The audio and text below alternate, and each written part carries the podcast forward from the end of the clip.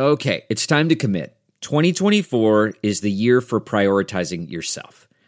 Begin your new smile journey with Byte, and you could start seeing results in just two to three weeks. Just order your at home impression kit today for only $14.95 at Byte.com. Byte clear liners are doctor directed and delivered to your door. Treatment costs thousands less than braces, plus, they offer financing options, accept eligible insurance, and you could pay with your HSA, FSA.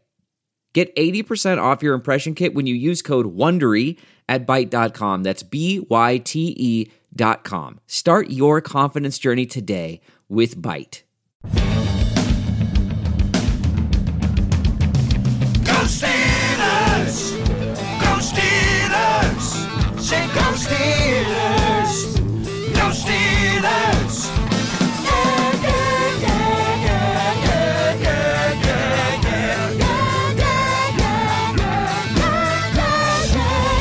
To the Steelers Outpost Podcast, a proud member of Sports Drink Network. It is May 2nd, 2021.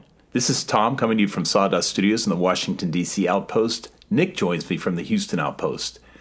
The 2021 NFL Draft is complete, and although this always feels a little bit like Christmas to me, in the cold light of day, we are not sure what we have. By definition, we have controversy. Your Pittsburgh Steelers acquired nine new players, and while we have some shiny toys, there is some questionable selection and maybe even selection order. Nick, how do you characterize this draft? It's the worst draft I've ever seen. And this is why the NFL teams are banging down my door to scout for them. But I won't do it because I'm a man of the people. I'm underground. I am punk rock. I am the Twitter scout. And this draft is bullcrap. The Steelers drafts are all bullcrap. And this one's the worst of all. God forbid they let Kevin Colbert make another decision. No, I'm half joking. Okay, it's a really int- half joking. It's an interesting draft class. We all know what the big story is going in. Never has a first round draft pick draft pick been more linked to a single. eh, We knew they were taking Najee Harris since the day the, after the Super Bowl, right? So many links to Najee Harris for the Steelers. That brings up a massive conversation about running back value in the first round. You know, as we've always said, there, you know, it's drafting a running back in the top 10 is kind of a you should never do that situation. Drafting a running back in the first round in general is tough because when you look at the study, you look at you could look at the last 20 straight, even superstars. Basically, the rule is if your name isn't Adrian Peterson, you're underperforming your second contract or you're missing a lot of games or this or that. So, long story short, if you're drafting in the first round, you'd rather get a guy like a Cam Heyward or a Maurkice Pouncey, you know, 10 plus year star on your team rather than a guy who's only going to maybe give you five good years. We know the value is kind of inarguable there, but there's different discussions that can be had along that. The big thing is the Steelers need offensive line help. And they waited till the third round to get a potentially really solid offensive lineman. Um, but I feel scatterbrained here because I've been talking about it all weekend. I couldn't save it for the podcast. Basically, here's my overarching thought on the draft. All right. I think it's hard to argue against the fact that the Steelers got a lot of really good players who could end up being stars for the team.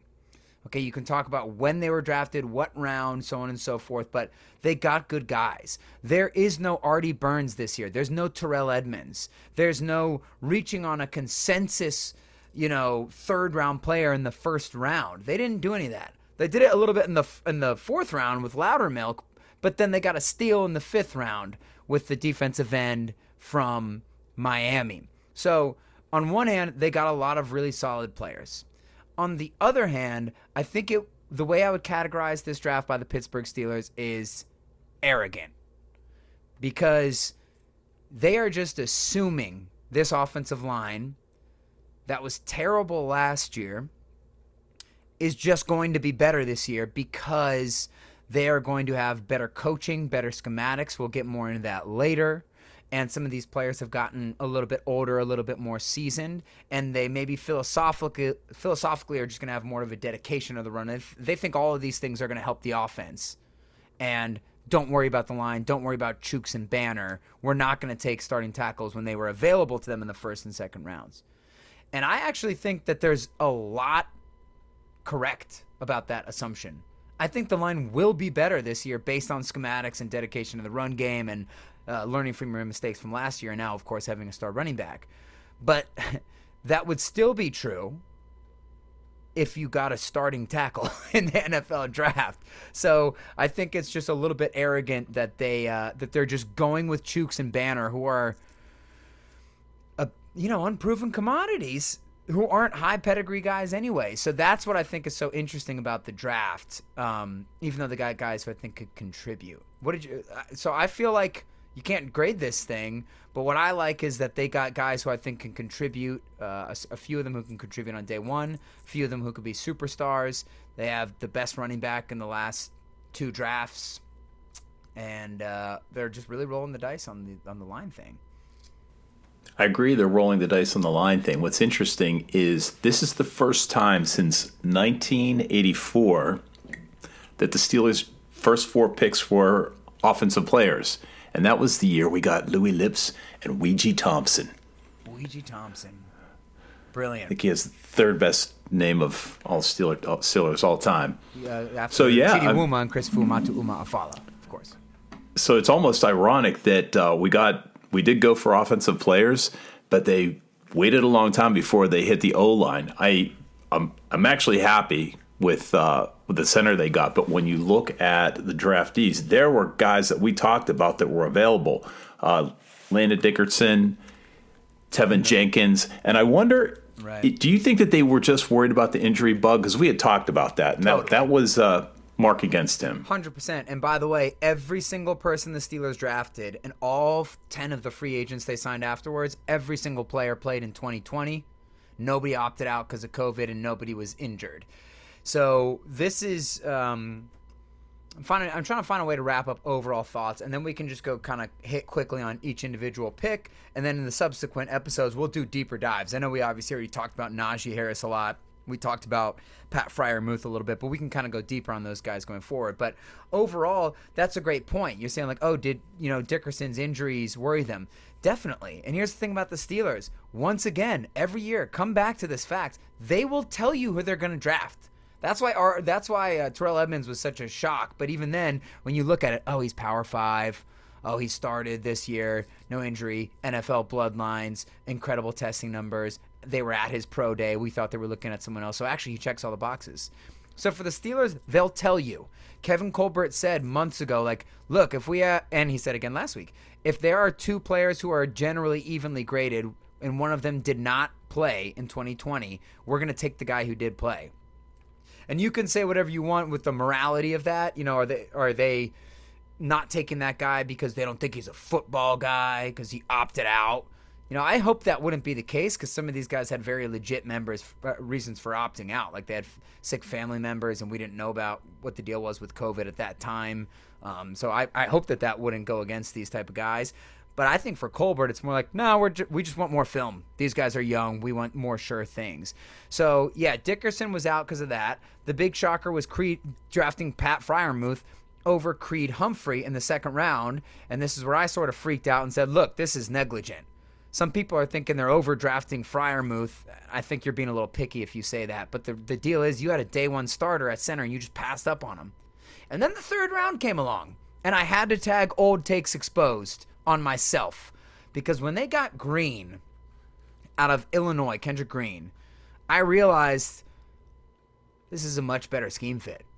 And I, that's not me just telling myself that's you know this guy's better. This guy is was he 97th percentile in athletic testing.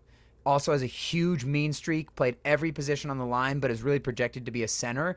And he's a movement center. He's very similar to a, a lighter version of Maurkice Pouncey and Dermontti Dawson. The Steelers love the pulling centers. And one of the big themes we got confirmed from this draft and from the interviews that Tomlin did over the past two weeks is the Steelers are going to move potentially to a zone running scheme.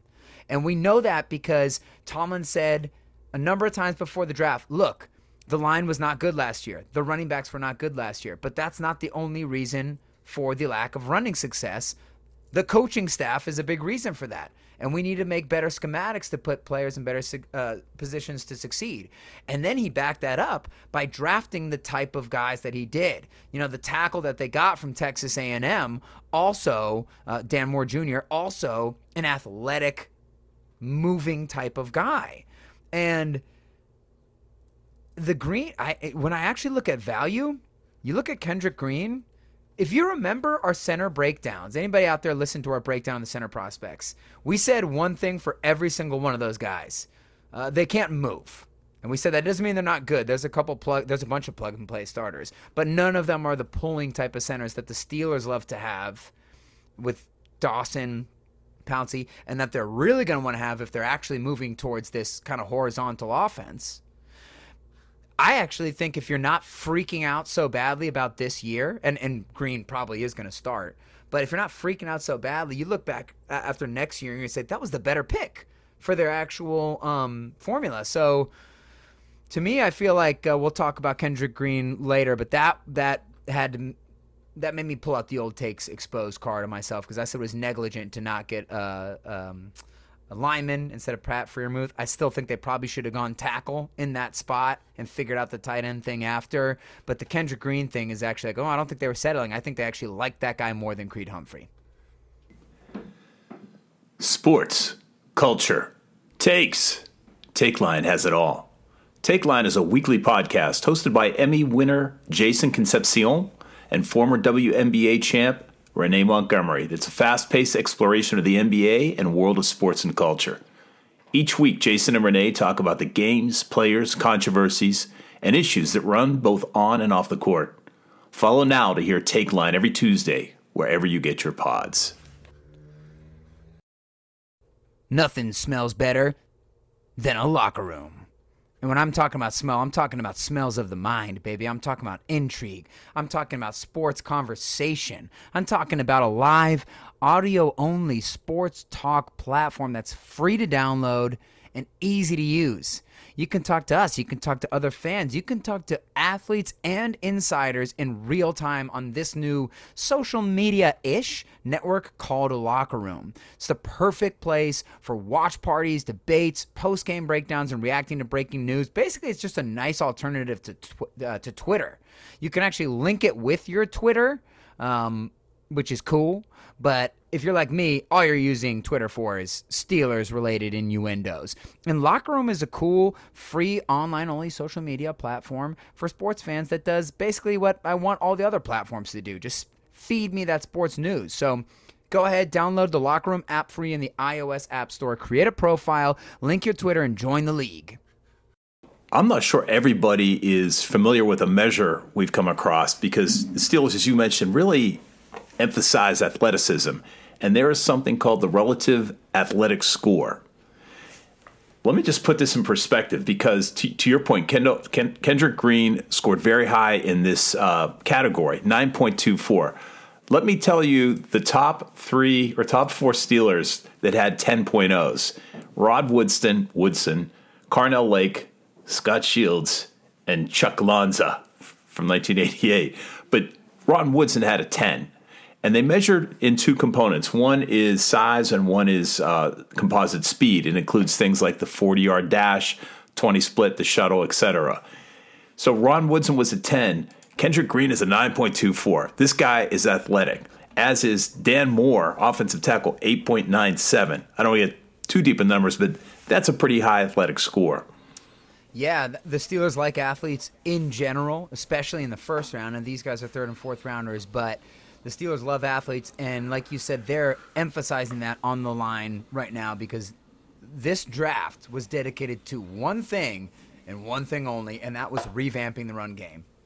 And so, once again, just remember this next year, guys. The Steelers will tell you who they're going to draft. When Art Rooney made the comments for like the fourth consecutive year, but in a more impassioned way, more passionate way, about the need to improve the run game, they told you everything you need to know. All first four of their picks were not just offensive picks, but they're dedicated to running the ball. Because obviously Najee Harris, eh, you know, ensures that you have one of the best backs in the league, probably day one. And not only just one of the best backs, but a a mold, if there's a mold of Steelers running backs for height, weight, speed, what they can do, three down backs, he is that mold. It's literally Le'Veon Bell again. Freiermuth can use some work in the blocking department, but he's the guy who has the potential to become a monster blocker. I actually think Freiermuth's potential, he is a very Heath Miller, Jason Witten type prospect. The big knock on him is he can't put it all together all the time, but and that he doesn't have like long speed. I don't care about that. The same thing I don't care about it with my running backs. I want the tight end to add to the run game and then to catch the ball on third and five when he gets hit by three people and get the first down, you know? And then we know the two offensive linemen after that. That that's what this draft was. One goal, revamp the run game. Now, when I look at all the players they drafted, I don't know much about Moore, Dan Moore, the tackle from Texas, except the fact that he's very athletic and he's a little bit of a projection, and he's almost definitely not going to be a factor this year. But we'll look into him more uh, when we scout him out this in the coming weeks here. But all of these guys are run game first. Is this the first time the Steelers didn't draft a receiver? I mean, it's pretty crazy. So they worked on revamping it. I don't know how it's going to work this year, to be totally honest with you. But I do sort of have this vision of the Steelers. Like, what if they take a first round tackle next year? Then everybody who's screaming about the world being on fire, you're looking at a potential star studded offensive line at that point with one of the best running backs in the game, one of the best receiving cores in the game, and a defense that has some of the best talent in the game.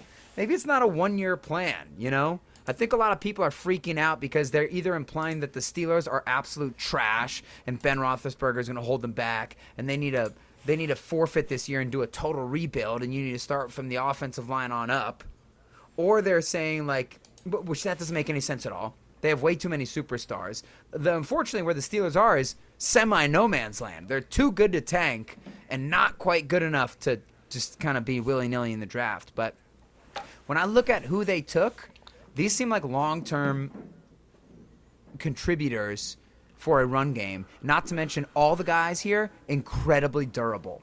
None of these these guys barely miss time during uh, their college careers. So when I look at it like that, it seems like man, those are really good schematic fits for the Steelers' run game. And if we can just take our mind off of the fact that they they didn't concentrate on it at the time we wanted them to, then I think they might get a better grade for this draft. So did you notice that these guys are upperclassmen? You know how the, it's known that the Steelers like to get underclassmen. I mean, these guys. If Junior is the youngest guy on this on this list, these guys are redshirt juniors, seniors, and red sheets redshirt seniors. I bet. I'm sure that uh, the last years had something to do with that. Um, none none of these guys sat out. I mean, the Steelers wanted guys who played Yeah. this last year. But um, the other thing, to your point about durability, these guys all have played a ton of games. There, there is, I don't think any of these guys like is a one played in the last year. And the other thing that we have read is that Adrian Klemm has adopted a new philosophy. He wants physical and nasty. Now, I think Dotson already fits that characterization. Banner. as does Moore and and Green, self-professed. So, and I, it's hard hard to believe that. Um, yeah, Banner. So I think they're sort of recreating that that line, not only schematically but attitudinally. Attitudinally is a real thing. I think you and I had this conversation yesterday.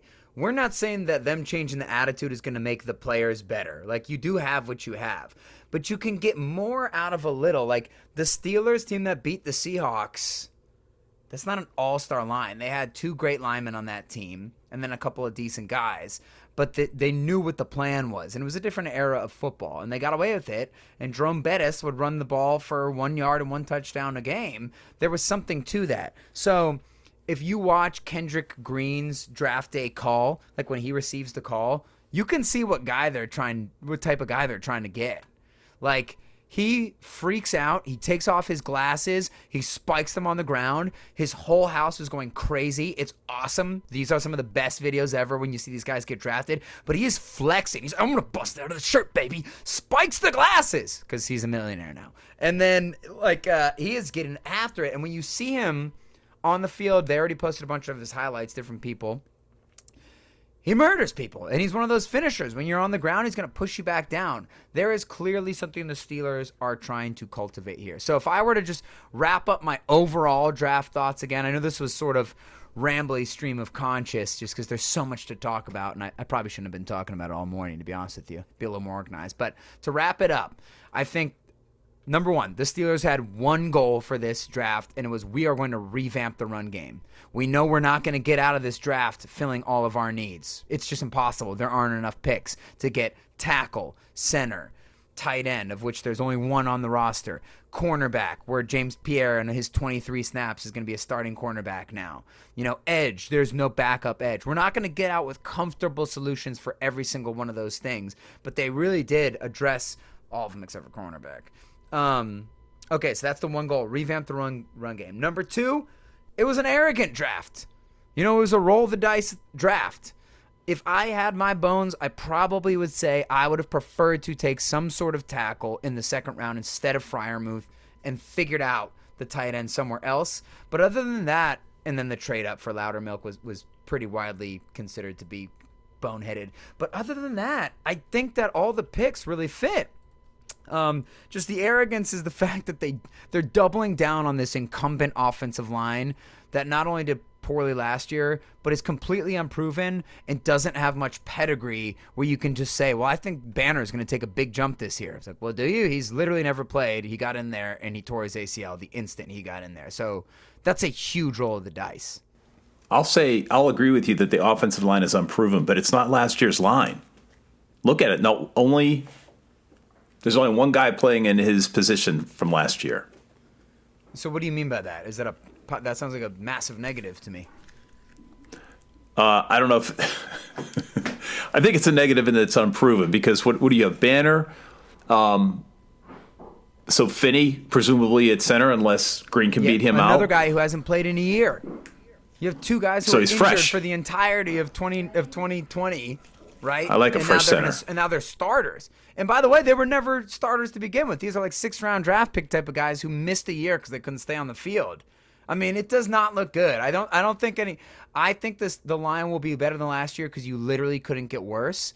But there's just not a lot of reason for optimism that they're going to be able to do a lot. That's not me. I'm not one of those people who's totally trashing this draft. I, we do just have to be a little realistic. There's not much reason to have as much faith in this tackle group in particular as, that the Steelers display by taking Pat Freiermuth. Because if they took a great tackle or a decent tackle in the second round, I love the Najee pick in the first round. And then you could have taken Green in the third, and that I think everybody would have been screaming. Like, we'll figure out the tight end thing. Someone's going to come available. A lot of these te- teams are actually going to have to make cuts this week just to be able to sign their new rookies. So, like, there could be. Jesse James is still out there. I'd prefer taking Jesse James and a starting tackle or a tackle because I would think a second round tackle could beat out Banner or Chuks, right? At this point, or have a good chance at it, or at least make a deeper room. That's my only big problem. And it's not because I don't like Freiermuth. I actually do like him, and I like him as a fit for the Steelers as a multi talented weapon. But it's just arrogant to assume that it's going to work out that great for you. Although, like I said, we'll see after next year's draft. You get a real stud lineman. You you might have rebuilt the line, and you just were more patient with it. And you said, "Hey, we can't get a guy like Freiermuth at this time, whatever." And then the last thing I'll say about it is that they got good talent. There was no Artie Burns or Edmunds level reaches in the early rounds. That really only came when they eventually got the Isaiah Loudermilk uh, defensive end from Wisconsin, who they're going to be uh, converting to defensive tackle. But come on, man, that's a fifth round pick. I'm not going to. There's people freaking out about that online. I'm not saying fifth round picks don't matter, but I'm saying that's the time to experiment. There's a big experiment later in the draft that we probably have to dedicate an entire segment to. But um, and when I say big, I mean big. but uh, yeah, so those are my three big themes. There was revamped the run game. It was an arrogant draft, and but at the end of the day, they got a lot of good talent. BetOnline. This week has tons of sports action as the MLB, NBA, and NHL are full swing. Get all the latest news. Get the odds. Get the info for all your sporting needs, including all the leagues I just mentioned and more. Should we make a separate section for celebrity boxing? You probably should, because it seems like it's overtaken regular boxing. Either way, you don't want to sit on the sidelines anymore, because this is your chance to get into the game as teams prep for their runs to the playoffs and to, I don't know, the glory of preseason. I'll just take preseason at this point. BetOnline, You are online sportsbook experts. Cha-ching. You may have noticed that there are a couple of new sponsors that are apropos of my generation, and I am very excited to introduce you to our latest sponsor, Kansas City Steaks. You work hard and play hard, so treat yourself and stock up for the summer barbecues with Kansas City Steak Company. Visit kansascitysteaks.com and get a 10% off your order and free shipping with the code S is in Sam, D is in Denmark at checkout. From classic steaks to USDA Prime to American style Kobe. Hard to find specialty cuts and more. Kansas City Steaks has everything you need to fire up the grill, that big green egg, baby. They make it so easy. Each order from Kansas City Steaks is flash frozen and delivered directly to your home. Satisfaction guaranteed or your money back. Imagine relaxing in your backyard with a family while enjoying a steakhouse quality meal from Kansas City Steaks and an Iron City Light in your left hand. Try these butter tender filet mignon, Kansas City strips, juicy steak burgers, all beef jumbo hot dogs, and even complete meal combos. Bring the steakhouse to your house this summer with Kansas City Steaks. Go to kansascitysteaks.com and get 10% off your order and free shipping with the code SD at checkout. That's kansascitysteaks.com, code SD. kansascitysteaks.com, code SD. All right, Nick, let's do a cursory overview of the picks that we did get. We spent a ton of time on Najee, but I think it bears uh, Yes. bears one more recap. Yeah, because I'm more excited than ever, man. Look, I I did end up rewatching him right before the draft, and this guy's he's a guaranteed star. I mean, if he can stay healthy, the similarities to Le'Veon Bell are eerie. Now, I heard another podcast.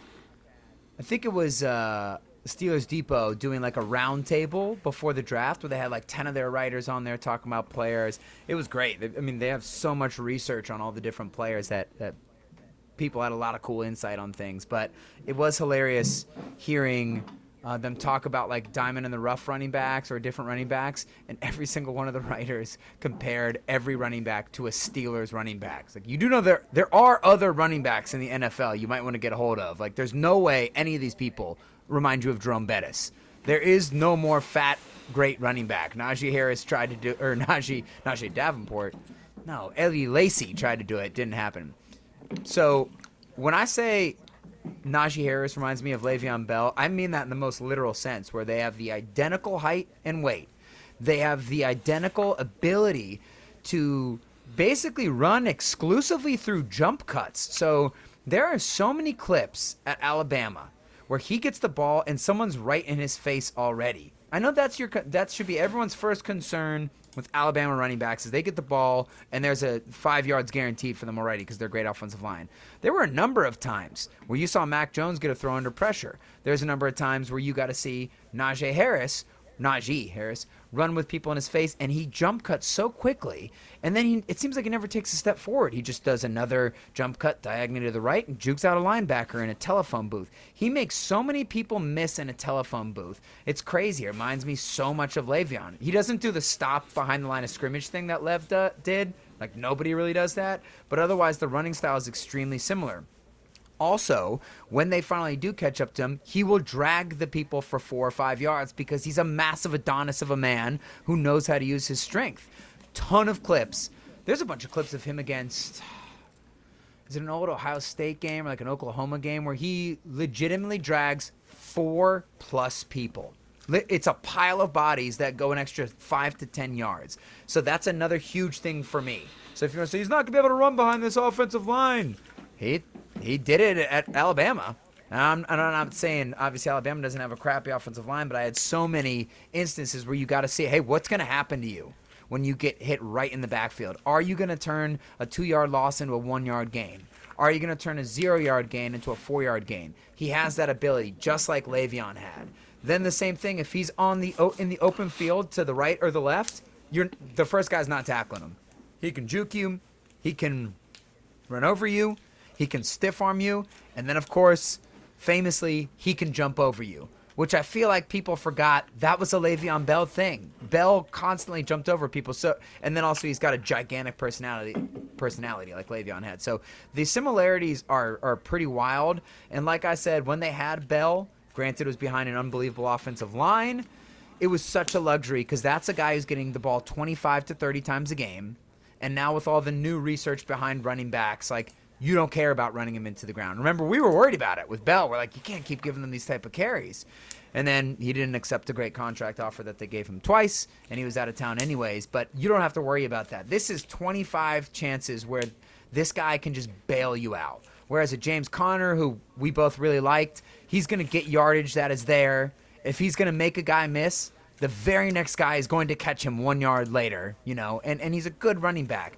But he's not just going to take the game into his hands over and over again. And that's what Najee Harris is. So I I'm sorry. I really love the pick. I don't think there was a tackle there who warranted being angry about. If Darrisaw were still there, who got picked one pick before, I think it would have been interesting. But overall, that's what you're getting with Najee Harris, who, by the way, I forgot the last thing.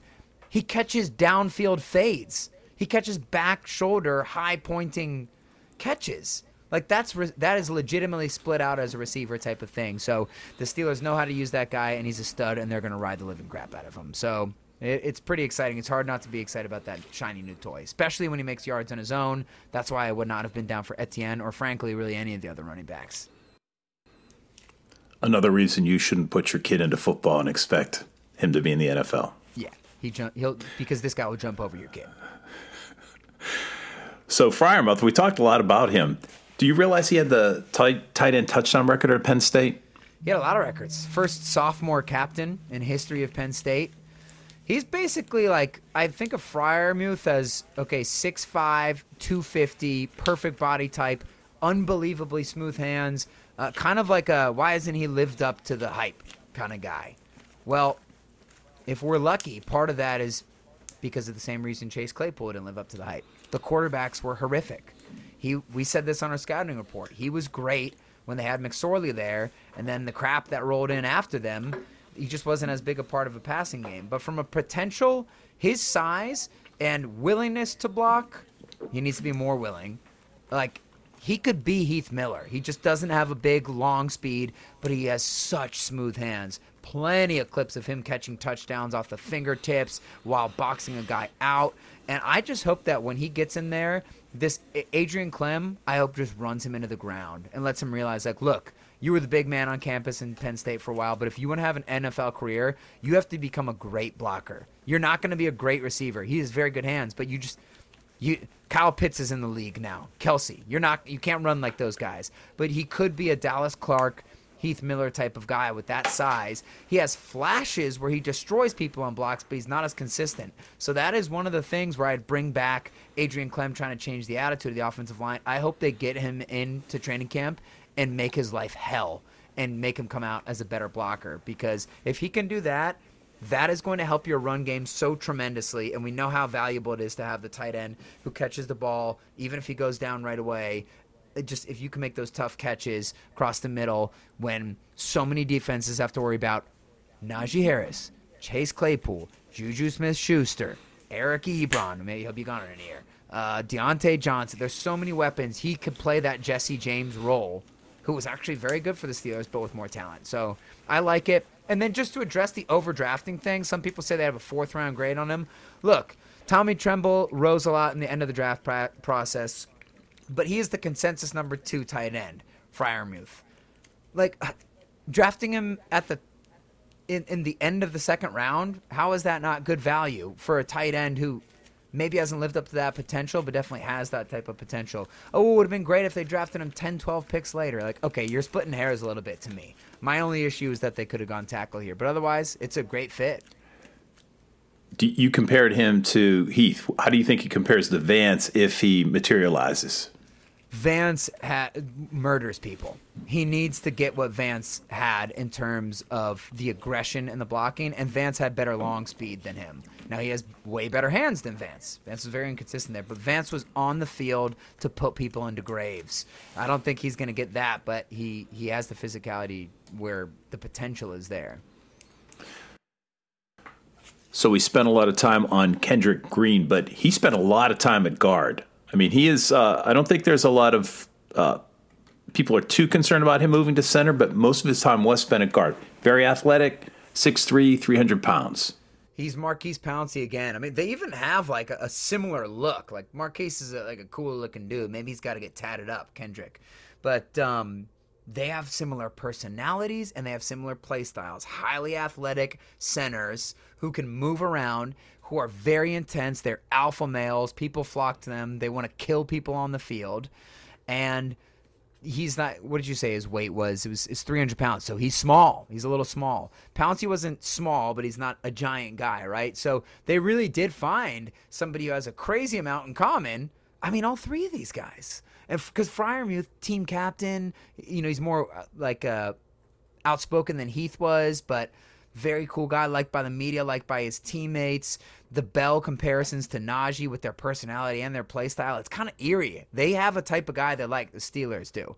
And Kendrick Green is that kind of guy. Now you're right.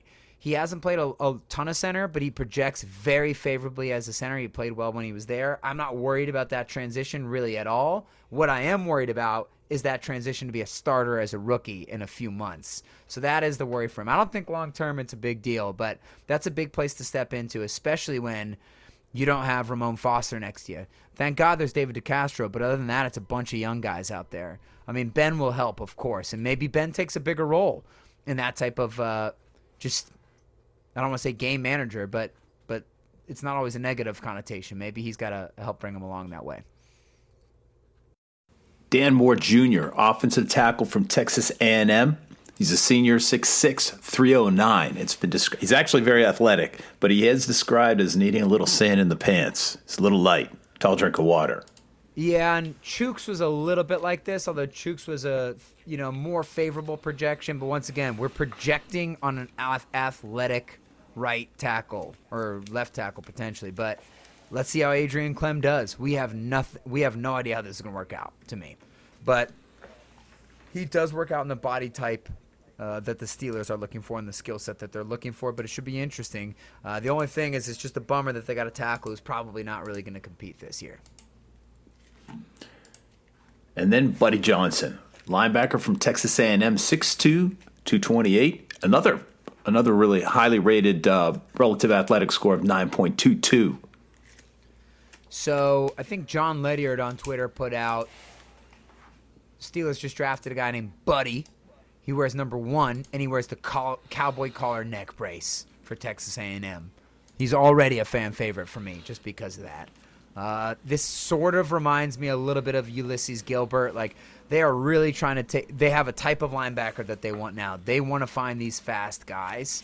Um, and again, it's another projection, so that in, it doesn't make me feel great about the inside linebacker room because uh, you just kind of got a lot of those guys at the bottom of the roster. But I already felt good about the inside linebacker room because I think you got three starters already. So we'll see what happens. I don't. I don't. You know, it's uh, hard to get much of a judgment on that one at this point. All right, so here is where the Steelers made a sacrifice, and this is one of the more controversial choices of the draft, and that is Isaiah Loudermilk, defensive tackle out of Wisconsin, 6'7", 296. His his can I just put this in perspective? Yeah, yeah. I know that I know that the relative athletic score, I don't want to get too carried away with it, but we've been talking about guys in the nines. He's a 3.63. 0.0. Now, does that compare him to other defensive ends, right? So that's why Yeah. I think it's extra bad, but they're going to play him at defensive tackle, which people think he should have played at in college. I'm surprised, once again, massive projection, literally changing the guy's position. So 296, 6'7. The Steelers love those tall fatties, big boys, but 6'7, 290, 300. That doesn't seem that thick, right? You know, That's So not fat. It, it this one raises so many question marks for me. Such a projection to trade up for this guy, who does who's playing a new position, doesn't totally fit the build that they like there. Although I mean, you know, Tuitt and, and, and Heyward are big boys. I guess defensive ends technically, but three four, you know. So this one is the, the big head scratcher, and we'll have to see how this one goes. So in the sixth round, I guess this is the interesting pick. This may be the one where we underdrafted. Quincy Roche, edge out of Miami, 6'3, 243.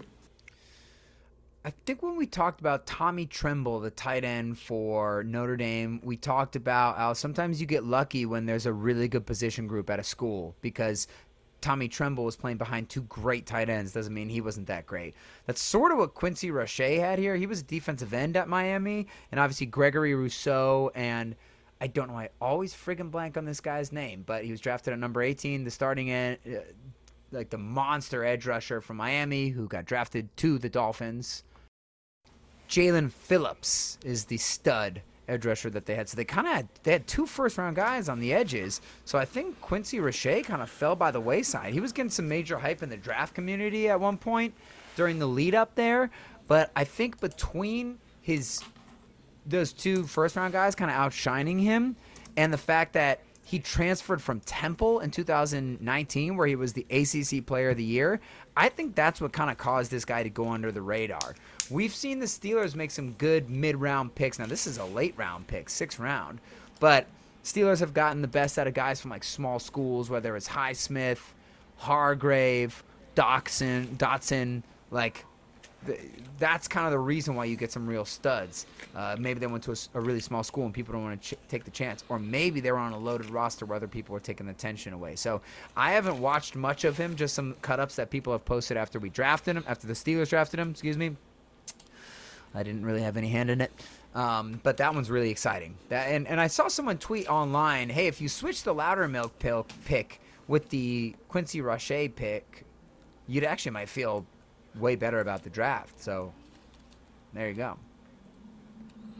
And in the seventh round, we get two picks. Tre Norwood, cornerback out of Oklahoma, six foot one ninety two.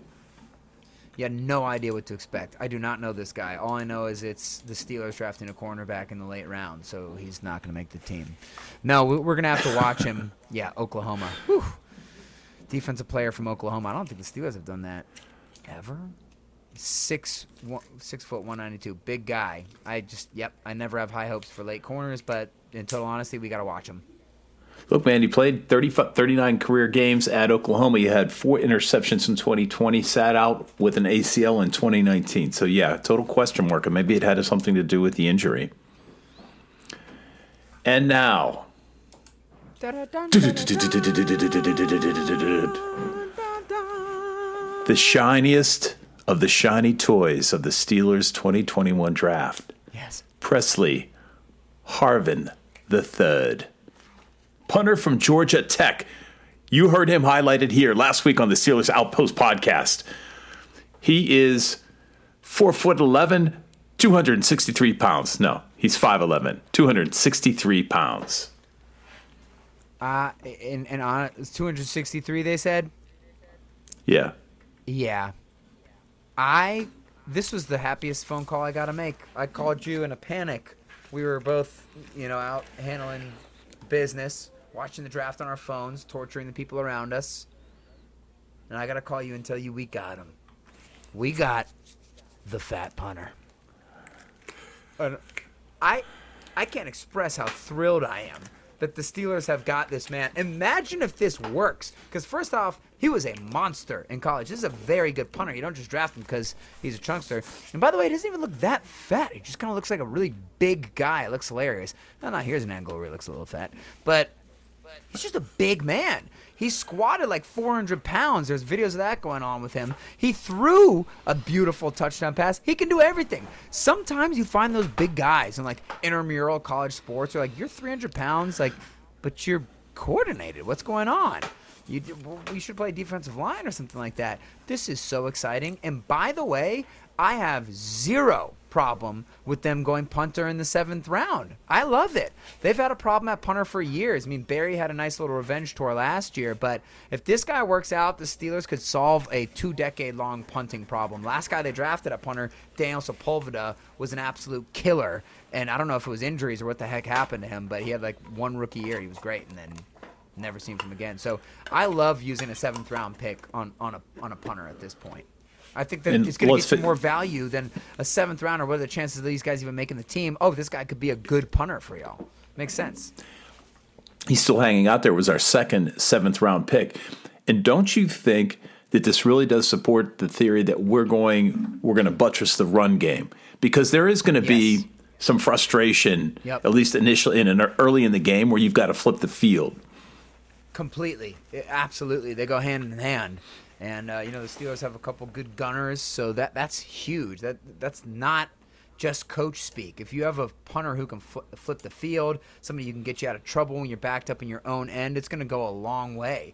Because whenever the Steelers, you know, for years it's been, hey, if the other punter pins the Steelers in the ten yard line and they go and the Steelers go three and out, the it's points guaranteed on the next drive because Barry barely gets the ball past the 50 yard line there.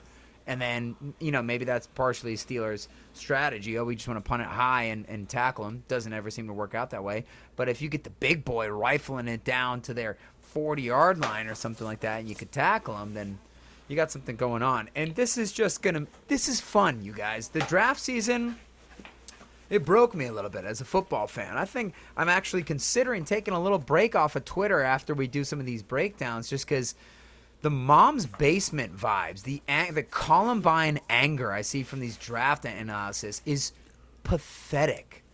It's so negative and ridiculous, and the people are saying the Steelers are dumb for taking Najee Harris. I just I want to see the receipts when he jumped when he's jumping over people, right? Am I saying it's the best value pick or anything like that? No. oh yeah oh sorry Yeah.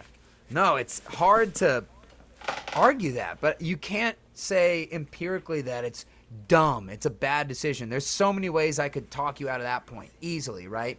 What about the fact that oh, they gave Ezekiel money, uh, Ezekiel Elliott big money, and he's not the guy that he was before.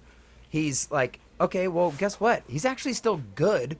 And if the rest of their team hadn't collapsed, yeah, maybe you'd be overpaying your running back at this point a little bit, but you have a really good running back still in his sixth year or whatever it is. I mean, I could go on and on towards what this is, but uh, it would make it so easy. Let me just get out of the negative thing to root for this giant punter every week. You you get so angry when you punt. You might go get a beer when they punt. Not anymore. Because we have maybe our new Chidi Awuma in terms of our favorite special teams role player. And uh, yeah, very exciting. Because if you can get that punter position going, seems like Boswell's back to form. Ray Ray McCloud can do what he did early last season. You have superstars on all sides of the ball. Because this guy's a superstar. can't you wait to see him a on a fake punt b on a Oh, yeah. fake field goal and just getting down to take the snap on an extra point i'm just looking forward to that Don't look the steelers also ben's going to have to go out and hold.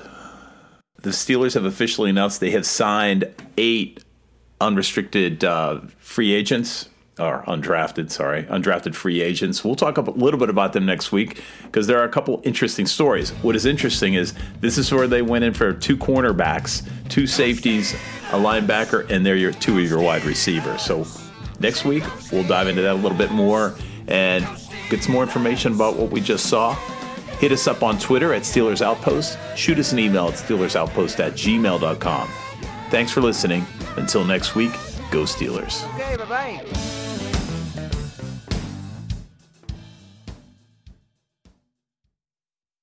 This is it. We've got an Amex Platinum Pro on our hands, ladies and gentlemen. We haven't seen anyone relax like this before in the Centurion Lounge. Is he connecting to complimentary Wi Fi? Oh my, look at that, he is! And you will not believe where he's going next. The Amex dedicated card member entrance for the win! Unbelievable! When you get travel perks with Amex Platinum, you're part of the action. That's the powerful backing of American Express. Terms apply. Learn more at americanexpress.com slash with Amex. We're driven by the search for better. But when it comes to hiring, the best way to search for a candidate isn't to search at all. Don't search, match with Indeed. Leveraging over 140 million qualifications and preferences every day, Indeed's matching engine is constantly learning from your preferences. So the more you use Indeed, the better it gets. And listeners of this show will get a $75 sponsored job credit to get your jobs more visibility at Indeed.com slash match. Just go to Indeed.com slash match right now and support our show by saying you heard about Indeed on this podcast. Indeed.com slash match. Terms and conditions apply. Need to hire? You need Indeed. Delve into the shadows of the mind with Sleeping Dogs, a gripping murder mystery starring Academy Award winner Russell Crowe. Now available on digital. Crowe portrays an ex homicide detective unraveling a brutal murder he can't recall. Uncovering secrets from his past, he learns a chilling truth. It's best to let sleeping dogs lie. Visit sleepingdogsmovie.com slash Wondery to watch Sleeping Dogs, now on digital. That's sleepingdogsmovie.com slash Wondery. Searching for NBA playoff coverage? We've got you. The Old Man and the Three, presented by BMW, gives you an inside look into the world of sports. Hosted by former NBA sharpshooter and Duke legend JJ Redick and sports writer Tommy Alter, The Old Man and the Three offers unprecedented access to the league. Tommy and JJ discuss the NBA and interview some of the biggest names in the league, like Devin Booker and Luka Doncic. NBA final season is the perfect time to dive in, and you can listen to The Old Man and the Three wherever you get your podcasts. To hear episodes brought to you by BMW. Push the limits this NBA season with the brand that set the ultimate standard BMW, the ultimate driving machine.